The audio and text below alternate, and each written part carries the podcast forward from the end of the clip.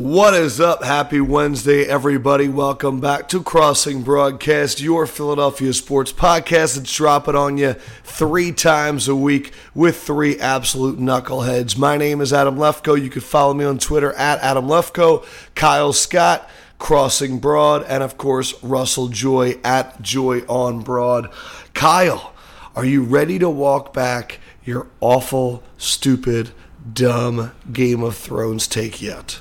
I am not. Uh, we got a lot of feedback about this, not surprisingly. I told my wife that last night. She's like, Of course you did. Everyone loves the show. Um, the only thing I will say, and I'll just reiterate what I said the other night, was I'm not telling people it's not a good show. I am certain it is a good show. I am certain a lot of people like it. Therefore, it is good if people like it. My only thing is that I've tried four times, and people gave me shit. They're like, "You're like Bob Brookover. You say you watched it four times, and then you didn't stick with it. And now you're bashing it." I'm not bashing it. I'm saying I tried three times to get into it, and it didn't hook me. And like when you I, if this were five years ago and I was not married without a kid and I had more time on the weekend to invest, you know, 10 hours in the first season, then I would do that. But when you have a kid, your leisure time is at a, pre, a, a premium. So I don't know if I feel like spending 10 hours again to find out if I like a show. I've already watched the first four episodes three times. I've invested 12 hours trying to like the show and I don't know if I want to like waste that time again. I might turn out to love it, but if I don't, I'm going to be pissed that I spent, you know, uh, two hours a night for a couple of weeks when I could have been doing other stuff. I just, yeah, I see, might try Russ, it. I might try it. Russ, I'll say that. Issue, I might. Our issue with Kyle was never time. Our issue with Kyle was that he said things like, "Oh, the show is based in winter. I couldn't watch that show in the summer." That's a and, reasonable and also, take. No, it's not because the yes, show takes is. no because the show takes place in the summer, especially in King's Landing. The winter is coming motto that you like to come back to so much is is the motto of House Stark, not the entire show. So you're you're factually inaccurate. Now, but that is like Since, the unofficial slogan of the show. Don't tell me it's not. Uh, my entire timeline was winter is coming all day on Sunday. Yeah, because we're in episode seven, and this is when the white, like the zombies come. So like, yeah, you can't, you you can't like Kyle. But every every time much- I turn it on, it's dark and dreary and cold. Like it feels like a winter show. You've turned it on three times in seven years. So that's what I'm saying is, Kyle, I'm learning how much of a contrarian you are, that you're literally making points based off commercials, which we've all known, like we all know you can't do. This is like, uh, I I don't. Never mind. I, I don't want to I don't want to go too far in on this because I, I just don't think it's worth. Adam, I just don't think it's worth our time. I really all, don't. All, I will say this: I, I am not. I'm not sitting here saying it is not a good show. It is. People are giving me shit because I'm saying it's not for me. I've tried it. I've tried it multiple times and don't like it. That is that is just my opinion. I'm not sitting here saying it's a bad show. I could easily like that. You should give me shit for. I'm not saying that because I haven't watched it enough to know. All I know of, I've tried it, and it seems like it takes a lot of time and effort to get into. And quite frankly, I, I don't. I'm not like in a point in my life where like I can invest a full season's worth of time to hey, try something. I'd rather do end, something I know I like. You just you just described bocce ball. what?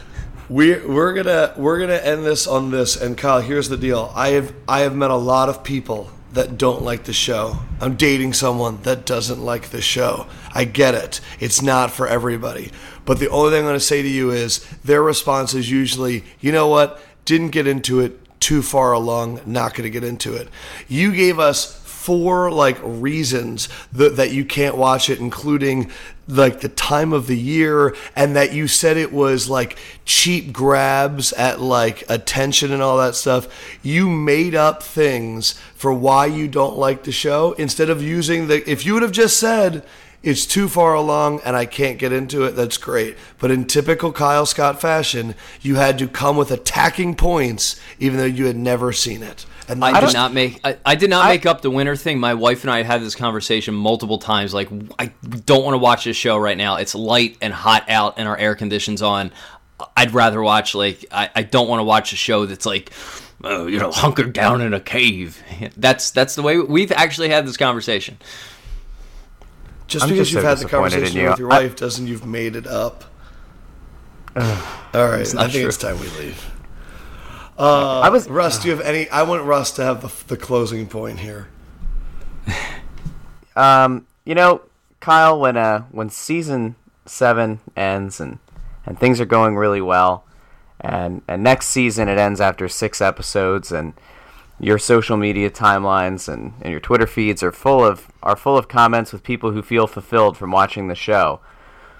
And you're sitting on your couch with your wife, not watching the show, and you just feel this overarching sense of dread and sadness and coldness. I just want you to just tell your wife. Winter came for House Scott. Ugh. That is all. Did you work hard on that punchline? I love that actually. I think Kyle, what I want you to think is that when there's something happens, like a red wedding again, and everyone's freaking out, and there's memes all over the place, and you're I do have a little FOMO when I check Oh, Twitter. dude! And then you do. start being like, "That guy is actually like Joel Embiid." Just realize that you know you're not a part of it, and it's okay. Uh, you know what else uh, people weren't a part of? Uh, Allen Iverson's performance in Philadelphia with the Big Three didn't happen. He's been eliminated. Uh, Kyle, you texted us and said, uh, yes, it, uh, you said Eskin was wrong. So I, I want to hear kind of what's going on right now uh, with, with the whole Big Three thing in Iverson. Oh, okay. Uh, actually, the Eskin text was relating to his Sixers point. Uh, I think I may have misplaced the comma in the text message. However, uh, I just figured we did talk about the big three on Monday, and it seems like more came out. It sounds like, um, first of all, Ice Cube going on Twitter and responding to haters. I think he re- he actually retweeted a Bleacher Report article at him, and he said something. Well, how odd is it for a professional athlete to be hurt? Uh, like he's he's kind of gone. He said he owes Philly one, but I feel like he's pushing back way more than he should be right now, considering he frauded Philly fans out of however much they spent on those shit tickets. I I think he's in a very precarious situation because the product is not that great and the situation was so bad and um, I I understand the whole athletes don't play. It was the timing of it. It was Yes. uh, how how soon before the game. Um, like I, I also am, am curious. I wonder what Cuttino Mobley and Rasual Butler think. Like these are two local guys too, and, and I haven't heard their name mentioned one. And this was their quote unquote homecoming too. It just shows you that like I, look, I I thought this could have been a thing too, and then I watched it. And after that first time, I was in California and I was watching the Big Three, and me and my dude were pumped. We were like, "This is going to be great! I am all about this. I can't wait to see Jason Williams and Allen Iverson and all these guys and Kenyon Martin." And after five minutes, my friend was. I felt bad because it sounded like he was trying to convince himself to keep watching. Oh, that was a great pass. And I'm sitting there, I'm going, dude, this is some rec league bullshit. And I, I it sucks because I want it to be big. I just I don't think it will, and I think the the situation in Philadelphia kind of compounds it. Yeah, because he's he only has one play at this point because it it looks terrible for the league to have you know the guy that I think I even said Bonzi Wells was the guy that said that Iverson is is essentially the face of the league, uh, at, and especially in Philadelphia, like they they just blew their first opportunity. You only get one chance to come to market in each city, and and it fell flat to say the least. I think the only play that, that he has left is to hope that some of the, the recent retirees, the the Paul Pierces of the world, Kevin Garnett's, the the Kobe's, Kobe's not coming, but like if a if a if a Paul Pierce, if a Garnett, if whenever Vince Carter decides to retire in like ten years, even though he's forty now, like if those guys end up signing up for the league shortly after retiring from the NBA, I think that's the only play they have left because otherwise you're just going to be getting these fringe guys that, that definitely can't carry the league. Like if if nothing else, I think we've learned early on that the league is in such a fragile state in its infancy stage that it necessitates having legitimate star players who can be the face of that league and without it they can't go anywhere. Does anyone have any idea what these guys are getting paid? It can't be a lot. What's that? It can't be a lot. That, that's what that's what I figure. I mean, it's got to be enough I don't know. I mean, it's got to be enough to get guys like Iverson to show up and put on a hat. But Yeah, but see, I think he's he's also a different case because he's he's a player coach and he's he's a face of the like he's making more. yeah, You would assume than everyone else. Like Yeah. how much is Rashard Lewis making? right, right. And you know, none of these guys. The NBA has been paying guys a lot for a long time. So even fringe guys, I don't know what Reggie Evans' career earnings were, but I'm willing to bet they were significantly more than the three of us will make combined in our lifetimes, most likely. Um, and I feel like I've had this conversation with people before. When you look at something, this is a little bit different, but when you take guys who've made so like sports stars for the last 15 years have made so much money that they it's harder to get the premium talent unless they're getting like a premium job. Like Alex Rodriguez is doing baseball on Fox because he wants to do baseball on Fox. He made so much money in his life that he doesn't need a, another dollar. He's doing it because he wants to. And there are cases like that. But um, this has come up with like Philly's dream Philly's Dream Week, and it, it sounds weird, but there used to be you know when they have the thing every winter and you go down, and the '93 team was really the last team where those guys, most of those guys, didn't make like life changing, generation setting money. So they come out and they maybe get ten grand or whatever to show up for a week and play baseball with a bunch of scrubs, and they do it. Um, but lately, over the last 10 years, like that that's never going to happen with the 08 guys because all those guys made all the stars on those teams made 75 plus million dollars over the course of their career. And so you're seeing with like um, Adam, maybe I'd be interested to get your take on this, but like is it harder to get former recent former athletes to be analysts on things that are not like national TV because they don't need the money. And I would fear that's probably the case with the big 3. The, you know, guys might want to play basketball, but they're not going to do it for a $5,000 paycheck or something because they simply don't need the money. Oh, not even just national TV. I mean, I remember when Peyton Manning was retiring, uh, Simms was the only one that was like, he's not going to be on TV. Th- There's, there's, he, he said there, there's a reason Joe Montana's not on TV. Like Tom Brady will not be on TV. The really successful, highly paid athletes don't want to work the crazy TV schedules because they have so much money in the bank that there's literally nothing that's going to, to, to pull them unless it's like unless it is an A-Rod situation where I think A-Rod half the reason he wanted to be an analyst is because he's afraid that people don't like him and he wants to show a good personality but a lot Yeah. of the big stars that made a lot of money are never coming on TV and they're definitely not getting into coaching because if you want to talk about not getting paid a lot and dealing with a lot of stress and working crazy hours no not going to happen by That the way that happened with Barry Bonds last year. Did you see when he was the Marlins hitting coach? Um, I guess he liked being the hitting coach, but people said he hated having to show up to the ballpark at one o'clock every day. Like, Again, And- so I'm sure he wanted to be like A Rod in a situation where uh, Barry Bonds probably wanted to feel normal and he wanted to be around guys. But the schedule, people don't realize the schedule of coaches in America. Uh, like I, when I watched that Amazon Prime uh, show this year, All or Nothing, this one pertaining to the LA Rams, and you realize that uh, John Fassel the special teams coach to the Rams, slept at the facility on Sunday, Monday, Tuesday nights, stopped home for dinner on Wednesday nights, slept at the office on Thursday nights, and then stopped home on Friday and Saturday if it was a home game. And you realize that, like, well, he never sees his family. And you expect like a, a well-paid NFL athlete to go into it. The, a lot of athletes don't realize how much their coaches work uh, if they're kind of the high-paid guy that doesn't need to be there. By the way, Reggie Evans played 13 years in the NBA. Uh, guys, how much money did he make? Russ, go first. Are we talking about Reggie Evans, the one that pl- the one with like the weird goatee? Yeah, obviously we're not talking he about the played guard. si- on the Sixers for two years. Uh, figure he probably made what two million. A That was year? after you became a Let's fan, go. too, let's go Russ, with like twenty. Shut up. Uh, twenty-seven million. wait more. I'll go over. I'm gonna go over. Kyle, what's your Uh, guess? I'm gonna go 37. Oh yeah, I'm going under the the minimum. It probably should be more The than that. current, the actual answer, thirty-two million one hundred thousand. Wow. He we Wow, were what did both- you say? Uh, he I said you What's said up? 27. I said 37, so it was right All in the middle. All right, he yeah, made nearly he made nearly nine million with the Sixers in two years. That's nothing now. That would be like a Oh. that's like a D League guy now. The most money he, was made was Pierre-Edouard one year with the Raptors. He made five. He made just over five million. Good for him. he was Yeah. fun To be player. to to be an e- no. Well, he was an energy guy. I like I liked it. I, I, I liked his smile. I didn't dislike him.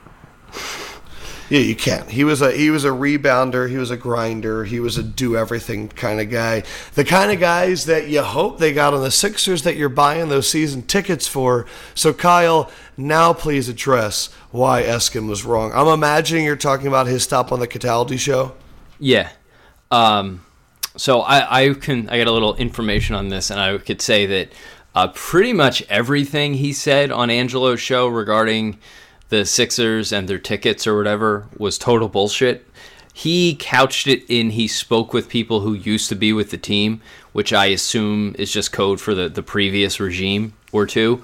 And we I think we've talked about on here. I think maybe even you mentioned it, Adam. Like it's kind of cheesy to cite people who don't work for the team and act like you're an authority on it. And I'm mad at myself because I jumped the gun. I always bash Eskin, and yet I did a post yesterday saying this is Howard Eskin at his best because I thought no way anybody goes on the radio and says something so specific and concrete like the Sixers are lying about selling 14,000 season tickets. That is simply not true. If even if you include partial plans, that is not true. I didn't actually think that someone who's been doing this as long as Eskin has, as much of like a rabble rouser that he is, would just go on the air and say that without being pretty darn sure about it. And he sounded pretty darn sure about it. Uh, turns out he was he was completely wrong.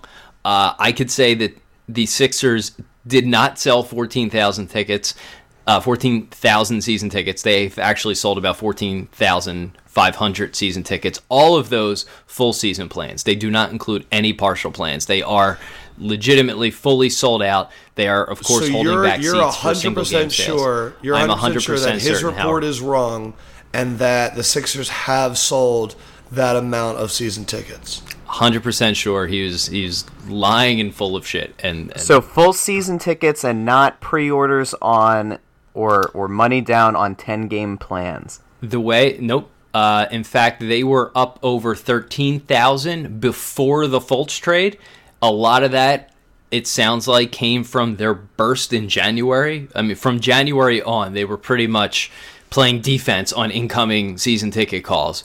And they made up somewhere between 1,000 and 1,500 additional plans since the they moved up to get Fultz. Um, the waitlist situation, it sounds like is it sounds like if you're on the wait list will be your only way to get a partial plan and that might not even be for this year. That might have to wait until next year. The benefits of the $76 wait list it does get you ahead of people. Um, the $176 wait list does get you even further ahead of people. Um, it sounds like I the Sixers will most likely get mostly just free entries on that. So there's a decent chance if you're on the free wait list, you would at least get a partial plan next season. The benefit of paying is that you get with the $76 plan, you get single game tickets will be available to you at face value. I, I don't know in what amount and for what games, but there will be some available to you. And for the $176 tier, the uh, the regular season and playoff games at face value will be available to you. Again, I'm not sure in what whatever and in what tier, but uh, Eskin was 100% wrong on that, and everyone spent today bashing the Sixers over uh, the potential that they were lying about season tickets and then using the wait list, and then we're going to go to the wait list and call people back, which might be the case, but they have sold over 14,500 tickets and currently do not have any more available. As someone who like doesn't pay to go to sporting events anymore, this story like doesn't resonate with me at all. Like I am Mister. I like to watch the game on television. I just think Me too. it's Me too. it's it's a lot of fun. Um, and so when when I hear all these people complaining about their the the tens of thousands of dollars they're spending on season tickets, um, I don't know. I, I get the game for free. You know, so I, I, I know like I'm just I, I don't feel like I'm in that bucket to, to discuss. Are you it. saying that because you could get a credential if you wanted to go, or just because you prefer to watch on TV? No, like I'm down. Like I'm I prefer to watch on TV typically, uh, just because. Man, the last few times I've gone to sporting events, I've just like the where I'm, I'm, I'm listening to the conversations around me. I'm paying like ninety dollars for like drinks and food. Um, you know, it there there's just I, I, for me, it's not that great of an experience. You know, like I've been to so many sporting events in my life, and then also to your point about credentials, I've had amazing seats at those sporting events. But yeah, like going to a Sixers game, like the energy is always fun. But like, I'm the guy that's not jumping for the free T-shirt. Like I'm the guy that I'm shocked.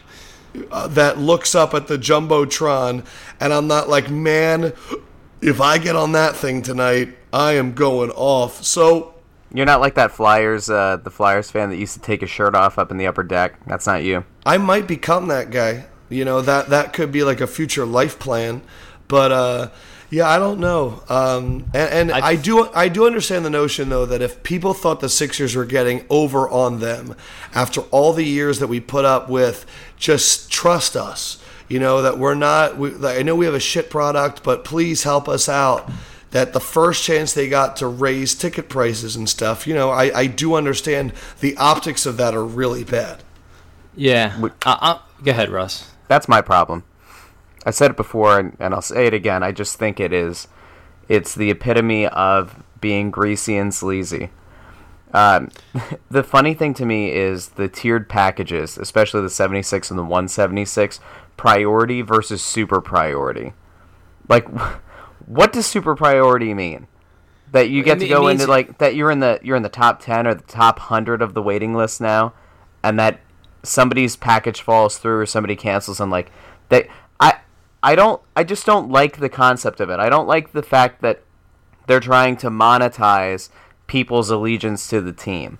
Like I, I get I get that a team wants to make money. I get that they probably didn't make a ton of money the last few years. Although the valuation of the team when they go to sell has gone up exponentially. I think we've said before it's gone up three or four times what they purchased the team for. By the time they go to sell it, it's going to be worth well over a billion, right? So it stands to reason that that they know that their end game they're going to get a massive return on investment.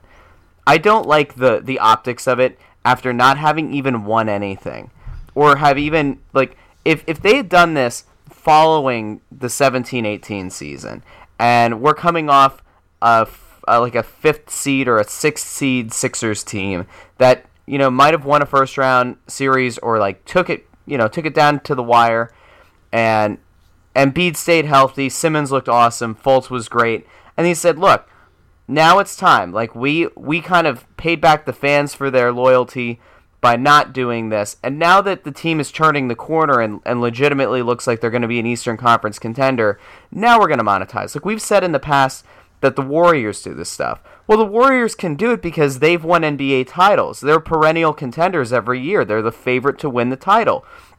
I think it's different for them. This this isn't isn't something that the Sixers had to do.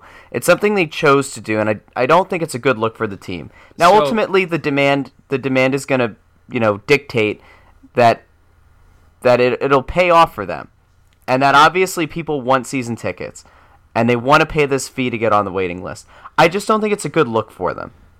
Yeah, I, I 100% agree with you that it's not a good look. Um, and I think for me, it's always been not the actual price, but the fact that there's all around the fringes, they're always trying to get more, whether it's the wait list or whether it's them continuously doing real time pricing, even on things like season tickets, which I'm not sure I've ever seen in sports where over the course of an off season, the season ticket prices are changing.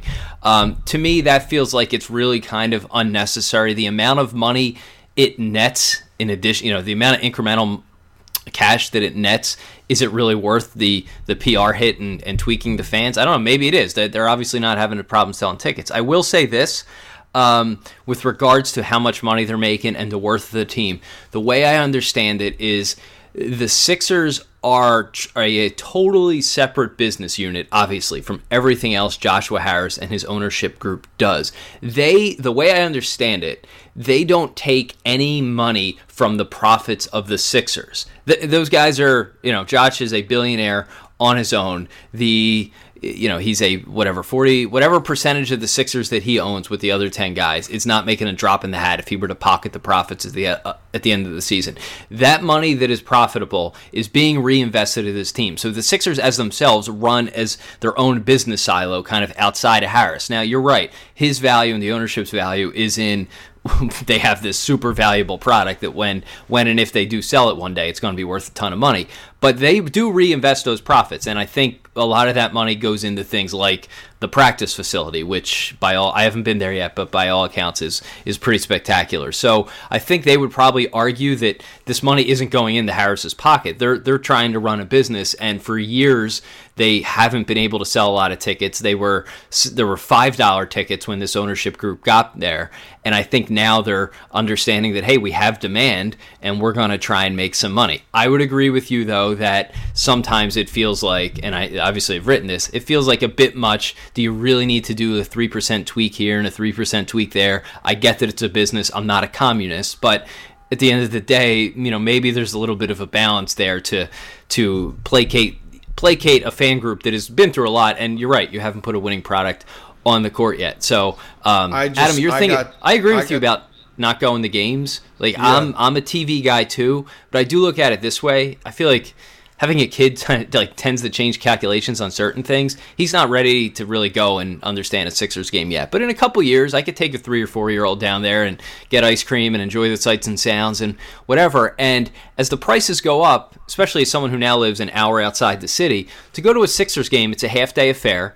Um, so it's a drive it's it's now twenty five dollars, thirty dollars parking. A ticket for even a, a four year old might be twenty five, thirty dollars, depending on where you sit. You're buying food. I mean, you're you're looking at a hundred and twenty dollar evening, and and that's the thing that I think is it, it becomes tough to swallow. Like when when I guess when you're single and have disposable income, it's easier to. I blew a ton of money on the Phillies in from 07 through 11, and it was no worse for the wear. But you know things begin to cost more as families multiply, and I feel like the Sixers, if they keep, they haven't raised second level prices much or at all year over year, and there are still some cheap seats. However, um, you know, eventually that time will come, and it, it will be harder to take a family to a game, which is, again, it's a business, and it's not cheap to go to an Eagles or Flyers game either. But it does feel like that every now and then when they turn the knobs, it, it does tweak you a little bit. I got distracted because I'm looking at Joel Embiid's Instagram and he posted a picture with this this director Michael Ratner, and then I checked Michael Ratner's Instagram, and apparently something is coming soon, whether it's with Go 90 Sports or with a new show with Kevin Hart. But Joel Embiid is going to be on camera. And uh, man, I'm just, I, I, I want to give you guys some insight just about how popular he is. Um, so I sit next to a lot of the big wigs at Bleacher Report that are like determining social. So like I'm, I'm and I'm in their chat rooms too with like when they're gonna put up posts and as soon as they find content, and they really like they look at Embiid as though he's a kind of like a LeBron or whatever when it comes to posting his social media about him um, because all the stuff they do at Bleacher Report is analytic based, and so they could tell, okay, look, whenever we post videos about Joel Embiid, we get this kind of response. He is getting like the largest social media response other than LeBron and Russell Westbrook, and sometimes more. And it's just incredible the the kind of star that's been made with him. Uh, I, I just think it's it's it's unbelievable. Like the NBA 2K thing that happened with him, it was boom everywhere, and it's it's just wild because we've seen before like Jane McManus scoop local writers about him, but it's going to be interesting to see how the local media covers him because as soon as he posts things, it becomes a national story, and so the Sixers are a national team right now uh, more so than the local scrub team that we thought they were going to be for so long. They haven't done anything yet, and they're already like a national franchise.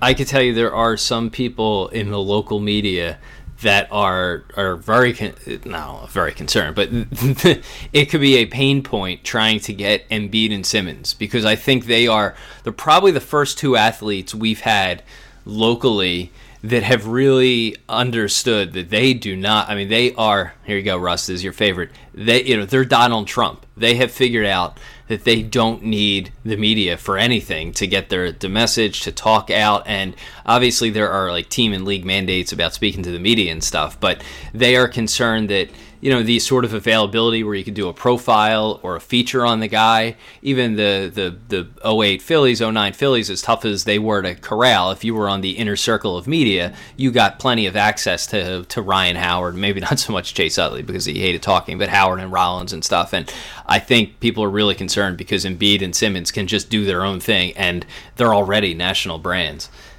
The Embiid thing's crazy because Kyrie announced his Irving his rating too, and I think some, uh, Paul George was there too, and I didn't even know that until I googled it. And maybe it's just my timeline, but even the national NBA accounts were tweeting Embiid's Embiid's comments about his rating, and no idea that Kyrie Irving was even there. It's because Embiid's funny. You know, Embiid has Yeah. is is relatable. Uh, let's do something that's that's funny and relatable. GOT fan nine nine nine. What sport, Philly sports radio personality would you be least surprised if you found out? I didn't read this ahead of time. They were a closet serial killer. Uh, Russ, uh, this sounds right down your serial killer alley. I can't imagine that any radio host in the fine city. All of you have to Philadelphia would answer it, Russ. You have to answer it. Um, how about a guy who just left the Fanatic?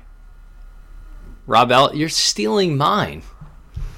You I was going to go. I'm sorry, I don't remember you calling dibs on it. No, I know that was what I was going to say. Neither of you said the name. Who are you talking about? Rob Ellis. Oh, because I, th- why? I, picture, I could The I could eyes. picture him as like Dexter, like he he would uh he would know how to uh how to clean everything up. He has like the nice kind of uh the good guy vibe. He's got like the uh the all American dad, the glasses, the the the nicely done dad hair, but you know. Uh, if you do wrong, if you do wrong by Philadelphia sports, he's coming for you. I feel bad because Rob is a Rob is a very nice guy. I've met him a couple times, like long. That's why I said he's, he's radio he war seems stuff. like he's a, nice, a nice. he's a good guy and he's a good family guy and like he's he's obviously uh, I don't I don't think he's great on TV or radio, but I feel bad naming him the serial killer. But he does have I feel like his eyes his eyes give off the uh, uh, he's got very intense eyes on the air. Adam, do you got- got that- that's that's a really next Uh, level. I was going to say the whole R. Kelly leading a cult thing has kind of thrown me off. I mean, I knew that he was creepy. I just didn't realize he had a cult of like women that he brainwashed. Um, so I don't know why I started thinking about Ike Reese. Um, just being like super Wow. friendly because it has to be an affable guy. That's why the Rob Ellis thing isn't too far off because it's the nice guys that are effective serial killers. You can't be the creepy guy wearing a Pantera shirt in the corner that like like you know works on his knife skills. Everyone's going to know and they're going to be like, "Listen, we got to get rid of this guy." You got to really put on a whole cover, maybe Al Morganti, you know? Ooh, Just sort of let always acting a little bit aloof, sitting there reading the paper. I'll tell you who we never th- we never think Rhea Hughes. I don't know. If it's funnier the oh, mention hold of Rhea I know Hughes, or like, is. or the mid, or the mid mute of the uh, the ambulance going by in New York City. I know I'm trying to time it out. I'll tell you who the ultimate one would be. Tell me who in the media market in Philadelphia is extremely hardworking, extremely quiet, everybody loves, no one has a problem with, very meticulous, uh, and that's what you got to be as a serial killer. You got to be very meticulous. Ray Didinger. Yes. Oh. Yes. Yeah. Ooh, Yep. Closet full of arms. always You know what? Closet full shirt. of arms. Didinger Didinger takes on the role of the mentor, and he starts mentoring Macnow. That's uh their their show is merely cover for them coming in from late nights uh covering up bodies. You you might be onto something here. He's got well well kept notes. I feel like a staple of being a serial killer is being like super neat and tidy, like you said, well kept notes. But the the shirts are a little like 80s style shirts. I could see that actually. Yeah. The only thing I'm going to say is none of this is true. None of them are serial killers. Yes, we we really get- apologize. We really hope we didn't upset anybody. But that's what your We basically is. named everybody anyway. So, like Mike, Yeah. no one. It's funny. No one said Mike because it, it would be too uh, it would be too obvious. Yeah, because he's a lawyer, he'll sue you for libel.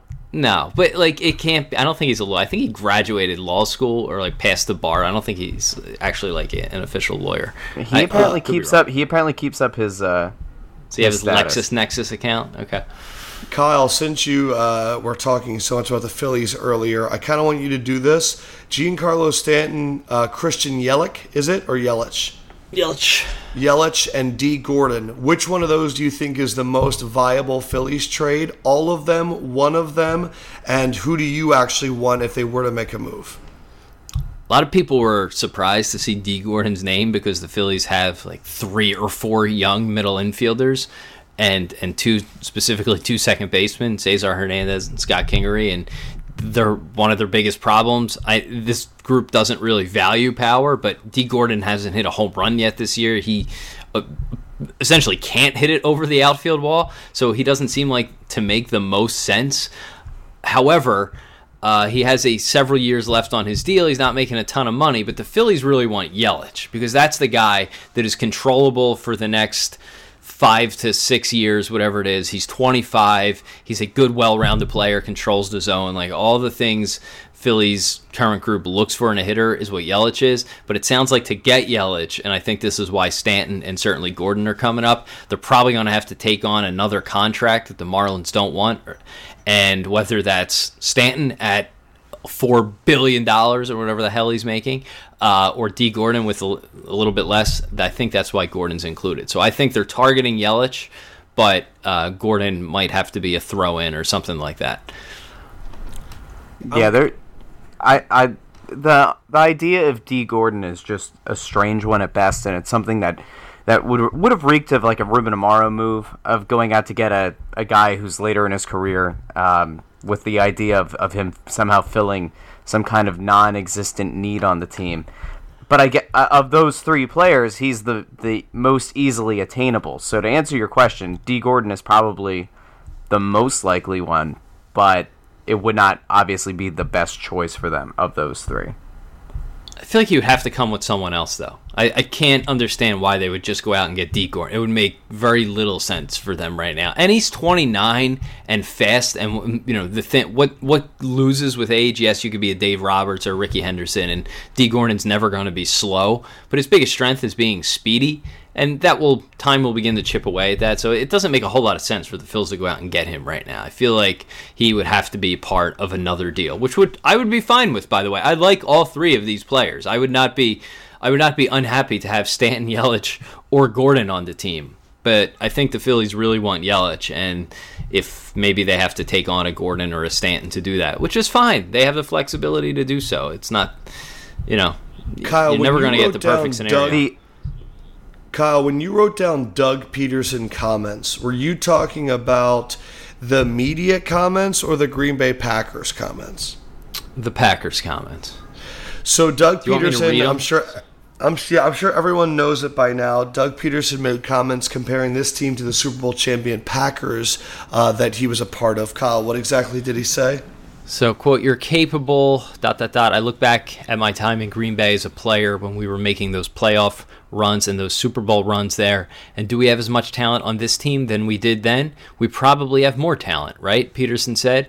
But we also had a lot of talent in 2011 here. And where did that get us? So, that's got to be a combination of blending all this talent with the coaching staff, with my ideas and philosophy to bring that all together, put the egos aside, put pride aside, just focus on winning this game that we have in front of us. I'm a big believer if you do that you look back at the end of the season, you're probably going to be where you want to be, and that's playing in the postseason. So people lost their shit. Uh, it was on every national uh, show that I saw, Fox, ESPN, all that stuff. Um, and Kyle, I think you had written a comment where, uh, man, he might be might be pretty uh, dumb, or something like that. Yeah, I mean, I've I've, I've always thought Doug Pederson was pretty dumb, um, and people people gave me a lot of shit for that the other day. But nothing he has ever done has shown to me that he is a cunning individual, and that includes his his on-field decisions, some things he said in press conferences, his his capacity for logic and, and intellect seems seems pretty low. Um, people are like, well, you know, you got to appreciate a guy going up there and speaking his mind and putting it all on his shoulders. I guess that's a fair point. I would agree with that. What I would say, however, is there seems to be a consensus. Tim McManus, who doesn't throw shit at a wall by any stretch of ESPN.com, who covers the Eagles and been covering them for eight or nine years now, writes Doug Pederson probably needs to win nine games to keep his job this year. The the Eagles front office, as much as they like him, they're not going to be too patient with a guy who doesn't have a, a, track record as being an NFL head coach. So the next day, if you're Doug Pederson, probably the smartest thing to do isn't to come out and say, well, we have more talent than a Super Bowl winning team, and it's all on me to do something with that talent. You're putting undue pressure on yourself. I think you're putting undue pressure on the team. It's a borderline dream team comment for a team that won seven games last year. Uh, it's an arguable comment, and it just doesn't make a lot of sense. There's why. I, I appreciate someone speaking their mind, and I like how Doug doesn't really have a filter. Again, I think because he's a little bit dopey. But how? But you know, come on, man. It doesn't. It just doesn't make a lot of sense because at the end of the year, if you're Doug Pederson and you go walk into Howie Roseman's office and Jeffrey Lurie's in there and they want to sit down and evaluate your year, that's the quote they're going to pull up and say, "Look, there's nothing else we could have done. You just told us we gave you a Super Bowl level talent and you went out and won eight games."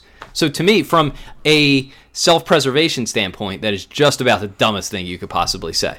I just don't understand why people had different expectations for Doug Pederson.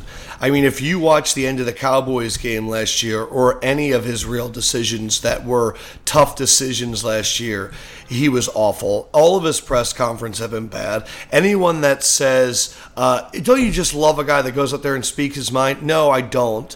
Uh, I really like the Bill Belichick's of the world. I really like the guys that don't say everything. Uh, it was one of the things I loved about Chip Kelly where I know the local media didn't like it because he didn't he played coy, but I don't want someone giving away the truth and telling him what's going on. He's really scary when he talks around free agency and the draft. He was really scary the first time that he stood up there. Uh, I've always said that the reason I have faith in this Eagles team is because of the assistant coaches, because he's got like two other offensive coordinators with him and a defensive coordinator that used to be a head coach. Um, I have always been been suspect of this hire. I'm sure he's a nice guy, but when I think of head coach demeanor, he's never filled that void for me. Uh, and I don't think this comment's a big deal. I think it's a big deal because we're in July and there's not a lot going on. Um, I also would say if you look at the offensive and defensive lines and most of the athletes on those team and compare them to a roster 20 years later, simply by evolution and by the changing of the way these guys get their body, that this team is probably more athletic than that team, just in terms of you know the growth of humans and all that stuff. But comparing Carson Wentz to a three-time MVP Brett Favre is just a little ridiculous. Um, and and in the end, it's just Doug Pederson doing Doug Pederson crap again. And I, I just don't know what people were expecting because he constantly steps on his, his own toes and constantly, uh, you know, says weird stuff. And I, I don't know why people are shocked. How many I, times? I, Adam, I think your yeah. your your point about it not being a, a, story, but only being a story because of its timing is, I think, where it where the whole story should begin and end. Like I I don't know why anybody would get too incensed about it. Um, I don't. I, I don't think like anyone's it's, incensed. I think people are just. I, am rolling. I don't know why people like. I, I don't know the... why people give give it much of the time of day like it's not as if we're in the middle of training camp and he said it because then I think it, it holds a little bit more clout in in it being a stupid comment. But like he's saying it before training camp has even started. Like I feel like it's even dumber because you haven't actually seen seen them on the field yet. No, because I don't know. I, I, I look at it the other way because I think if if you're halfway through training camp and you make a comment like that, then it, it also calls into question your evaluation um, your evaluation skills of your players. Like if you say that kind of outlandish thing in in the summer before training camp gets starts, I think it's I just think it's different. Like you you could make an outlandish comment and it and it really shouldn't uh, get you in too much hot water. But like the idea that if he is going in at the end of the year after only winning say six or seven games and and they ask him, you know, what what was the the reason for it, and he he does say that you know, well, we needed more here, we needed more there, and they pull that quote against him, like, yeah, that's what you're supposed to do in an interview setting. So I don't know, man, like. I, I didn't give this thing the time of day, and I and if anybody's really upset about it, or if anybody is is using this as a way to say that he's clueless as a coach because he's comparing them to a Super Bowl team, like I, I it's valid, I guess, but it, it's just I just think it's dumb. I think giving giving it too much traction is is stupid, and I think um, you know basing the entire or basing a lot of your perception on the guy because he has a comment like this is also equally dumb. Yeah, I don't think it's just it's the comment, easier- though. I think it's Russ, record. Russ, I track wish I was. Yeah, Russ, I wish I was basing it on these comments. I'm basing it off of watching the team last year, and Carson Wentz is hurt, and then the next play he's the lead fullback on a running back dive. Uh, Which is where I think it's a, a better case to make. Is his game well, day, well, yeah, what his, I'm saying his, is his there's- preparation. There's, there's tons of examples of him just doing bad coaching decisions last year, like tons. And I have also thought that he's not one that inst- instills a lot of confidence in the fan base and the media. Um, but this, it's it, I love watching the media this time of year and seeing what they jump on and what becomes like big topics. Like this is perfect. Chris Sale cuts his jersey time. Uh, this is uh, Lucky Whitehead loses his dog, and that becomes like a monster story. Uh, this is the time of the year where the really dumb stories can become a thing, and we get it's usually the stories that are either loosely rooted in some form of race, class, whatever, that become like a like who who does it resonate with? Um, that's why the Kaepernick story. Well, the Kaepernick story shouldn't die at all, but. Um, Uh, I'm curious what the next big one's going to be that takes over for a few days.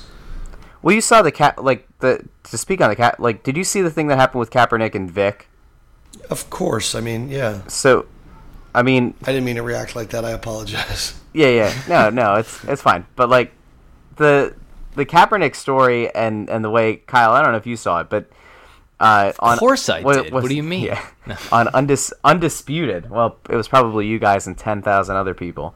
Um, the idea that Vic said that Kaepernick needs to shave his afro or put in uh, cornrows to somehow get himself like to get his image essentially uh, reset and and like to somehow fall in line with what the expectation is, like he did when he cut his cornrows. Like it, it's just weird. And and something like I, I was seeing because Adam was saying about you know like race and and how how that I don't doubt the there summer. are players who feel like that, though. I, I don't think he should have said that, but I'm I'm I would be shocked if there were players who didn't feel that they had to do those things, which, which yeah is not a again it's thing, the difference but- between saying it Yeah. to to people who are in the league off camera and and actually going on camera and saying it and and like seeing something the way that the um the world tour of, of Mayweather and McGregor blew up like ESPN's undefeated section or whatever has has this like full write up about how they used racism and misogyny to to try to you know drum up interest in a in an archaic sport.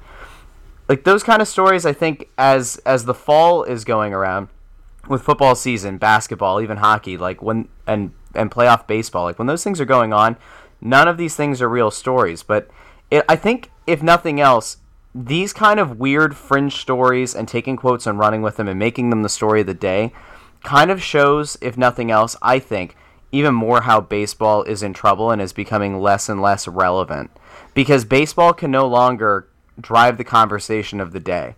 Now I know it's different in Philly because the team is is terrible, but even on from the national perspective, like if if you typically look at at what is leading on ESPN, baseball is not always at the top. Now I'm looking at ESPN's webpage Well, imagine right now. imagine and, this. and Russ. they have, imagine they have if plenty of stories, Giancarlo but- Stanton was a basketball player. Like I agree with you. If if there were trade rumors for a player of Stanton's level in, in basketball or football, it would be it would be wall to wall coverage.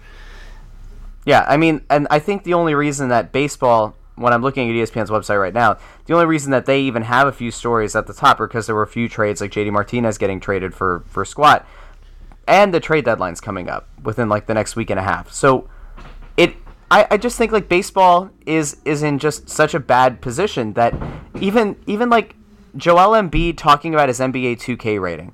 isn't a story, but that somehow becomes this social media explosion where where baseball, you know, can't get a foothold. So I, I just I don't know, man. Like if you're a baseball fan, this is why I'm glad that I I like so many sports. If I were a, solely a baseball fan, I don't know what I would do with this summer. Like there, you could there still is- yeah, but if you're a baseball fan, you could still get your baseball info. I think that's more of just a, a national thing. If you're a baseball fan, there's there's nowhere preventing you from getting your info. I think stories like Doug Pederson or Embiid getting a lot of attention. Yeah, a lot of it has to do with July is, is typically the slowest sports month. So that's a big part of it. I do think back to the Pederson comments. I think he would have these comments would be getting attention at any time of year. Now, if it was between weeks three and four, it would probably be a, a two second conversation. And I don't think he said something so outlandish that he's I haven't been paying attention. I don't think these comments were leading Sports Center by any stretch.